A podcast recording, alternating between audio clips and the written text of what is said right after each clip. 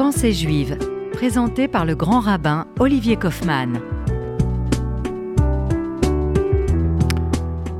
Mes chers amis, chères auditrices et auditeurs de RCJ, bienvenue dans cette page de réflexion, de méditation, Chavouta, et comme le disait il y a quelques instants notre chère directrice Sandrine, un moment que nous allons tenter de transformer en moment de pause, de respiration. Mais bien évidemment, je ne peux pas commencer cette émission en n'ayant pas une pensée pour les otages, comme cela a été rappelé en ouverture de l'antenne. Une pensée aussi pour toutes les familles déplacées, qui ne sont plus chez elles, qui sont placées un peu partout dans le pays. Ces enfants qui n'ont pas pu reprendre l'école normalement. Une pensée aussi pour ces madrichim et ces madrichot, ces moniteurs et monitrices qui aussi complètent ce travail d'enseignement reconstruit dans les endroits où se trouvent les familles et accompagnent comme elles le peuvent, ces monitrices et ces moniteurs, pour faire en sorte que ces enfants aient des activités ludiques, pour oublier un tant soit peu la laideur du monde, la méchanceté du monde à l'endroit du peuple juif. Et j'ai une pensée toute particulière aussi pour tous les blessés. Bien sûr, nous rappelons à chaque fois la mémoire de celles et ceux qui ont été assassinés, torturés parce que juifs. Mais une pensée toute particulière pour ces jeunes filles et ces jeunes garçons qui se battent pour la défense du peuple d'Israël en Israël et en diaspora. Et puis, vous dire, pour en avoir rencontré certains il y a quelques jours en Israël, combien nous sommes admiratifs de cette force et de ce courage du peuple d'Israël qui ne se laisse pas abattre par la fatalité, par la morosité ambiante, par le regard inquisiteur de certains qui n'ont pas la décence d'avoir la moindre once d'empathie à l'endroit des déplacés, des blessés et toutes et ceux qui ont été traumatisés par ce drame, cette tragédie, ce pogrom, ce massacre. Une dédicace toute particulière pour Tzila, une fidèle auditrice de notre émission. Et bien sûr, mes chers amis, heureux de vous retrouver, si je peux m'exprimer ainsi, pour essayer bien de souffler ensemble, de respirer ensemble. Et je voulais vous inviter à réfléchir sur cette notion qui peut-être n'est pas assez répétée au quotidien parce qu'elle appartient à une liturgie ponctuelle, celle de Rosh Hashanah, Nouvel An. Mais ce Nouvel An, qui est quand même consacré à l'humanité tout entière, il n'est peut-être pas inutile de rappeler en ces temps troublés, en ces temps bien malmenés, cette notion qui peut paraître étonnante, cette notion de royauté de Dieu. Oui, lorsque, à chaque fois que nous clôturons la liturgie, nous prononçons ce texte d'Alenu le Shabéach, il nous incombe de louer l'Éternel, nous nous adressons à lui comme Melech Malchem Elachim, le roi des rois. Cette notion de royauté, cette notion d'autorité divine sur terre et pas juste dans les cieux. C'est une notion qu'on a du mal à appréhender lorsqu'on est confronté à tant de drames où on a l'impression que non seulement la royauté de Dieu est bafouée, mais on s'interroge même sur cette notion d'intervention divine. Mais ce n'est pas le but de notre propos aujourd'hui. Lorsque nous disons dans la liturgie de Rosh Hashanah, « Meloch al kol haolam bichvodecha » règne sur tout le monde par ta gloire. La notion de kavod, de gloire, mais qui nous amène aussi à nous interroger sur le rapport respectueux que nous entretenons avec nos parents, nos ancêtres, avec celles et ceux desquels nous sommes redevables. Mais plus largement, cette notion qui est au cœur de nos préoccupations aujourd'hui. Il ne s'agit pas de l'honneur d'Israël. Ne nous leurrons pas et disons-le à nos concitoyens. Il s'agit de l'honneur de l'humanité qui est en jeu aujourd'hui. Nous ne nous battons pas juste pour défendre la dignité d'Israël ou l'intégrité de l'État d'Israël. Nous nous battons comme l'ont fait d'autres à un moment donné, après le 11 septembre, pour éradiquer ces forces qui ne sont pas juste les forces du mal, mais qui sont les forces de l'obscurité, du néant. Ces forces barbares. Lorsque nous disons sur tout le monde, Al-Kol Haolam, c'est tout simplement pour dire que ce qui est en jeu, c'est que Vod Habriot, c'est l'honneur et la dignité de toutes les créatures humaines. Nous ne nous réjouissons pas de la mort de nos ennemis, comme nous ne nous sommes pas réjouis de la mort des Égyptiens. Mais il en va aussi de notre survie. Et on ne peut pas confondre les victimes de massacres avec un programme élaboré d'éradication, avec, hélas, des victimes collatérales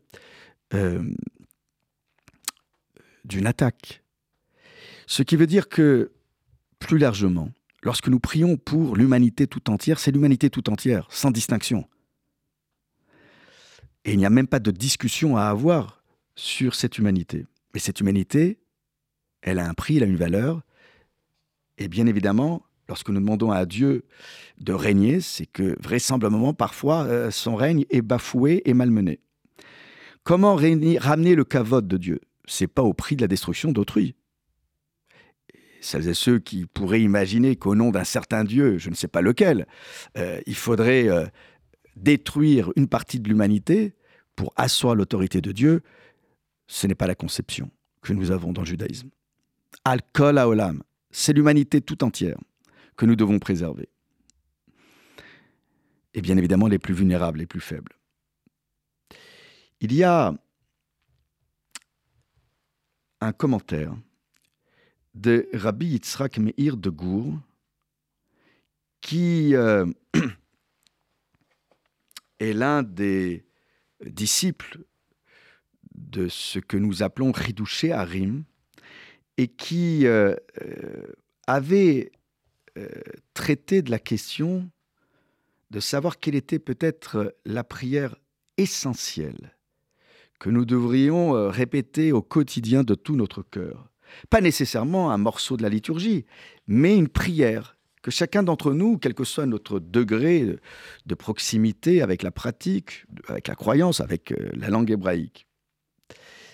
Et la réponse était très claire. La prière la plus profonde, celle qui pourrait briser les murs de fer qui pourraient nous séparer du Créateur, qui pourraient nous séparer les uns des autres. Cette prière qui pourrait nous permettre de faire en sorte de vivre le plus longtemps possible, les uns avec les autres, en bonne intelligence, c'est ce texte qui ne devrait pas être circonscrit à la liturgie de Rosh Hashanah, du Nouvel An juif, mais qui devrait précisément, en raison du fait qu'il y a le mot « Olam », ce mot que nous répétons dans toutes les bénédictions, « Melech Haolam », roi du monde, ce n'est pas juste une figure de style, ce n'est pas juste une manière de s'exprimer, c'est tout simplement parce que nous croyons que faire régner Dieu sur terre, ce n'est pas au détriment d'une créature humaine ou d'une créature tout court. C'est précisément pour intégrer par le flux d'énergie de la force divine Kol Yoshve Tevel Artsecha, tous les habitants de ta terre. Nous n'avons pas le choix. Nous devrons à chaque fois réfléchir sur la manière de coexister, mais pas au détriment de notre sécurité.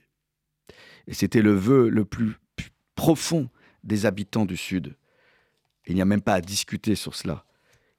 Et ils en ont payé le prix cher de leur volonté de coexister. Et pour revenir à ce texte, lorsqu'on parle d'un Dieu qui puisse s'installer, c'est tout simplement parce que nous devons, nous, ne pas supporter l'idée qu'il y ait à la fois un Dieu vivant sur terre et l'idée même qu'on ne pourrait pas avoir en face de soi quelqu'un que nous respectons. En somme, ce que veut dire le rabbin, c'est que nous ne pouvons pas aimer le monde entier, mais nous devons le respecter. Au passage, je vous ferai remarquer que dans les 10 commandements, il n'est pas demandé d'aimer ses parents, il est demandé de les respecter. Le respect, ça s'ordonne. L'amour, c'est plus difficile à commander, ça ne se commande pas. Mais en tout cas, ça se travaille peut-être.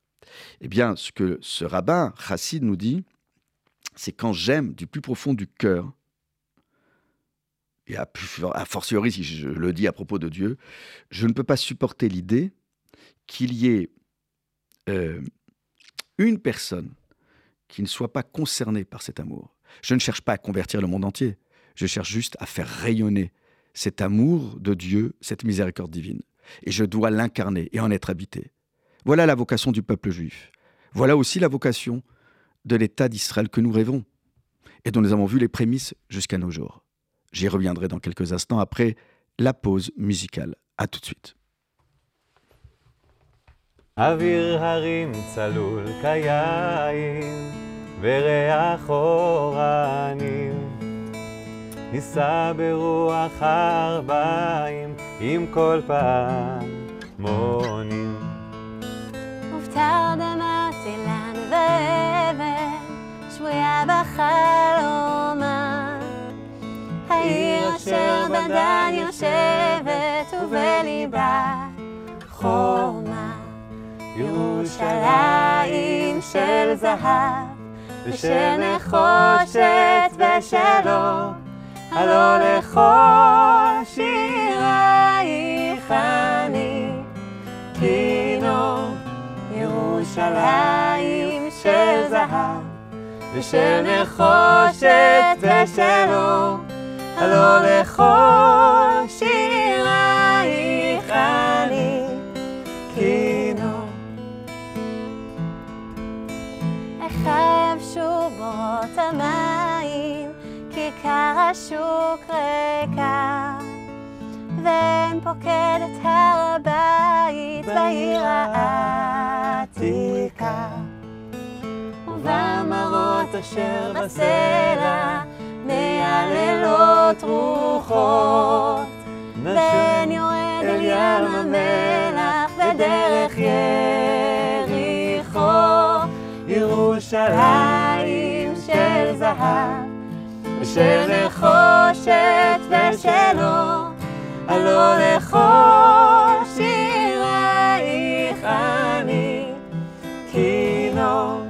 ירושלים של זהב, ושל נחושת ושל אור, הלא לכל שירייך אני כינור. חזרנו המים לשוק ולכיכר שופר קורא בהר הבית בעיר העתיקה ובמרות אשר בסלע אלפי שמשות זוכות נשוב נרד אל ים המלח בדרך יריחו ירושלים של זהב ושל נחושת ושל אור הלא לכל שירייך אני כינור. ירושלים של זהב ושל נחושת ושל אור הלא לכל שירייך אני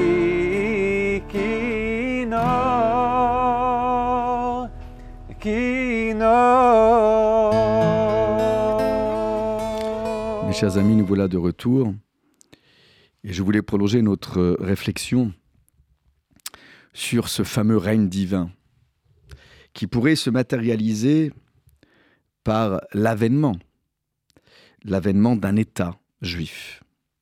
Ah, je sais, combien de controverses, parmi les rabbins aussi, combien de controverses parmi les dirigeants du peuple juif.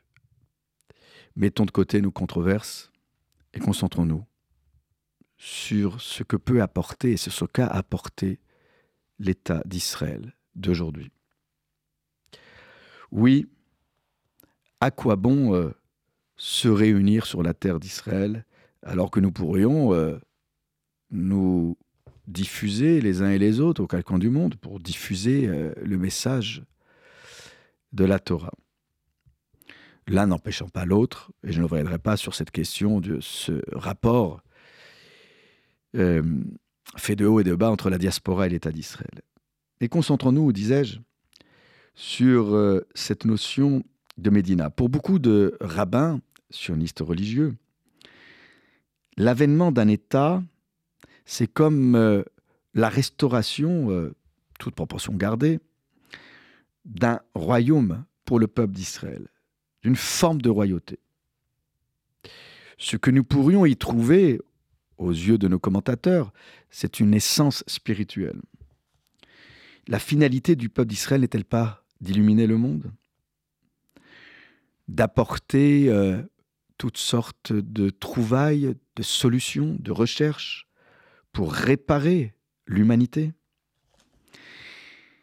L'État d'Israël a répondu, sûrement en partie, à tant de besoins des pays qui ont fait appel à son savoir-faire. L'État d'Israël, c'est donc l'incarnation d'un idéal spirituel et non pas juste un idéal politique. Et au-delà de la question du territoire, il y a cette question de l'établissement d'une société humaine avec des règles sociales qui peuvent ouvrir la société et l'économie. Et si la Torah peut amener toutes sortes d'idées, de concepts pour améliorer le rapport à autrui, pourquoi ne pas s'en inspirer ?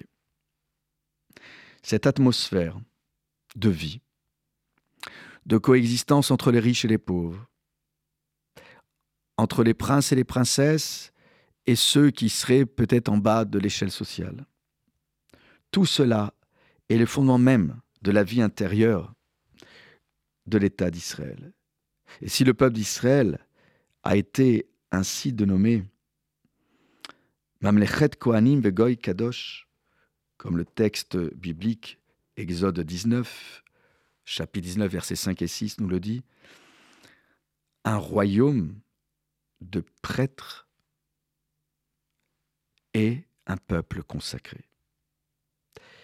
Oui, nous avons besoin de matériaux pour incarner ce vœu pieux. Et l'État d'Israël en serait un. Un moyen de faire en sorte qu'il y ait encore plus de vie intérieure, un idéal spirituel. De remplir cette vocation. Oui, aux yeux des commentateurs rabbiniques, il est plus aisé de remplir cette vocation lorsque nous formons une entité, une collectivité, plutôt que de chercher à le faire de manière individuelle. Cet idéal collectif, il est l'essence même de la finalité et la vocation de l'État d'Israël. Je voudrais poursuivre cette réflexion avec vous, en rappelant que si nous faisons tout pour que nos enfants soient des érudits et érudites, c'est précisément parce que nous devons être hors la goyim, une lumière pour les nations, un phare pour l'humanité tout entière. Que nous devons être capables de faire en sorte qu'à chaque fois que nous voulons illuminer le monde, nous voudrions également diffuser cette lumière divine pour tous les peuples. L'évolution et l'épanouissement de cet État juif conditionnerait même, selon certains rabbins, l'évolution de la diffusion de la lumière divine en Israël et pour l'humanité tout entière. Ce combat que nous menons pour la lumière, il n'est pas juste pour un État, pour un peuple, il est pour l'humanité tout entière. Et ce combat, nous le partageons avec nos frères et sœurs en humanité. C'est l'appel que nous devons lancer à tous les humains, à toutes celles et ceux que nous côtoyons dans notre vie professionnelle. Oui, je sais, nous avons parfois des appréhensions à nous dévoiler. Nous serons toujours le juif de quelqu'un. Oublions qu'il y a des antisémites. Oublions qu'il y a des gens qui ne nous aiment pas. Allons vers l'autre, tout en, bien sûr, prenant les mesures de sécurité, mais pour expliquer non pas nous justifier, mais expliquer la vocation du peuple juif en Israël et en diaspora.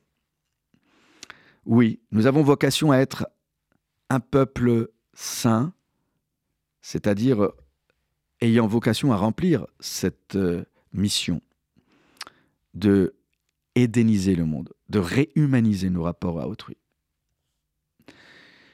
Lorsque le Maharal de Prague, dans son livre « Éternité d'Israël », « Netzach Israël », dans son premier chapitre, nous dit que nous devons être « beyachad », ensemble, et l'être « be'artse » nous donne notre terre. C'est tout simplement parce qu'il comprend qu'il faut bien un lieu idéal où nous pouvons nous rassembler. Alors certes, nous avons des lieux dans le monde entier, des lieux communautaires, des synagogues. Mais le Maharal de Prague, déjà à son époque, savait que pour remplir cette mission, il fallait pouvoir être, sur le plan collectif, le plus assumé, le plus fort, à tout point de vue. Pour pouvoir l'être, il fallait l'être dans notre terre. Ce qui n'empêche pas d'être fort et inventif et créatif ailleurs. À propos de cette santé morale nationale qui fait partie d'un des fondements aux yeux du Maharal de Prague pour constituer cette sainteté nationale, Am Kadosh, c'est pour mieux nous tourner vers les autres. Dieu n'a-t-il pas dit « Venivrechu vecha kol mishpechot ha'adama » à travers toi, Abraham, toutes les familles de la terre seront bénies. Cette sanctification divine passe par la sanctification de l'humain, par la sanctification de nos rapports les uns avec les autres. Le monde n'a été créé que pour cet idéal de sanctification, en bas. Nous ne cherchons pas tout de suite à aller vers le haut. Si déjà nous arrivons à sanctifier le bas, alors il y aura un sursaut en haut de sanctification. Nous avons donc été créés, mes chers amis, pour pouvoir sanctifier cet idéal dans ce monde, ici-bas, tout de suite.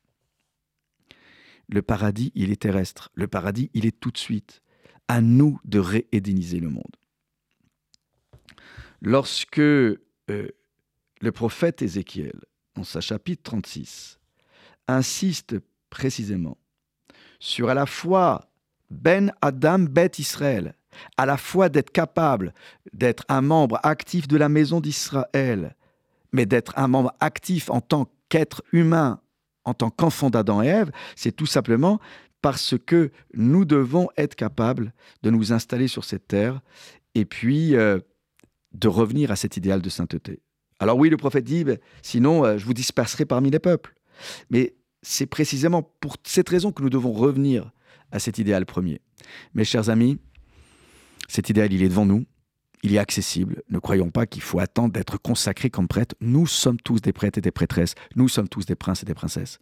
Ne l'oubliez jamais, malgré tout ce qu'on peut dire sur nous. Restons fortement imprégnés de cet idéal. J'allais dire, je vous embrasse. Mais le cœur y est. Soyez bénis, soyez heureux et profitez de ce Shabbat pour vous ressourcer. Paix sur Israël, paix sur le peuple d'Israël et paix sur l'humanité tout entière. Shabbat, shalom.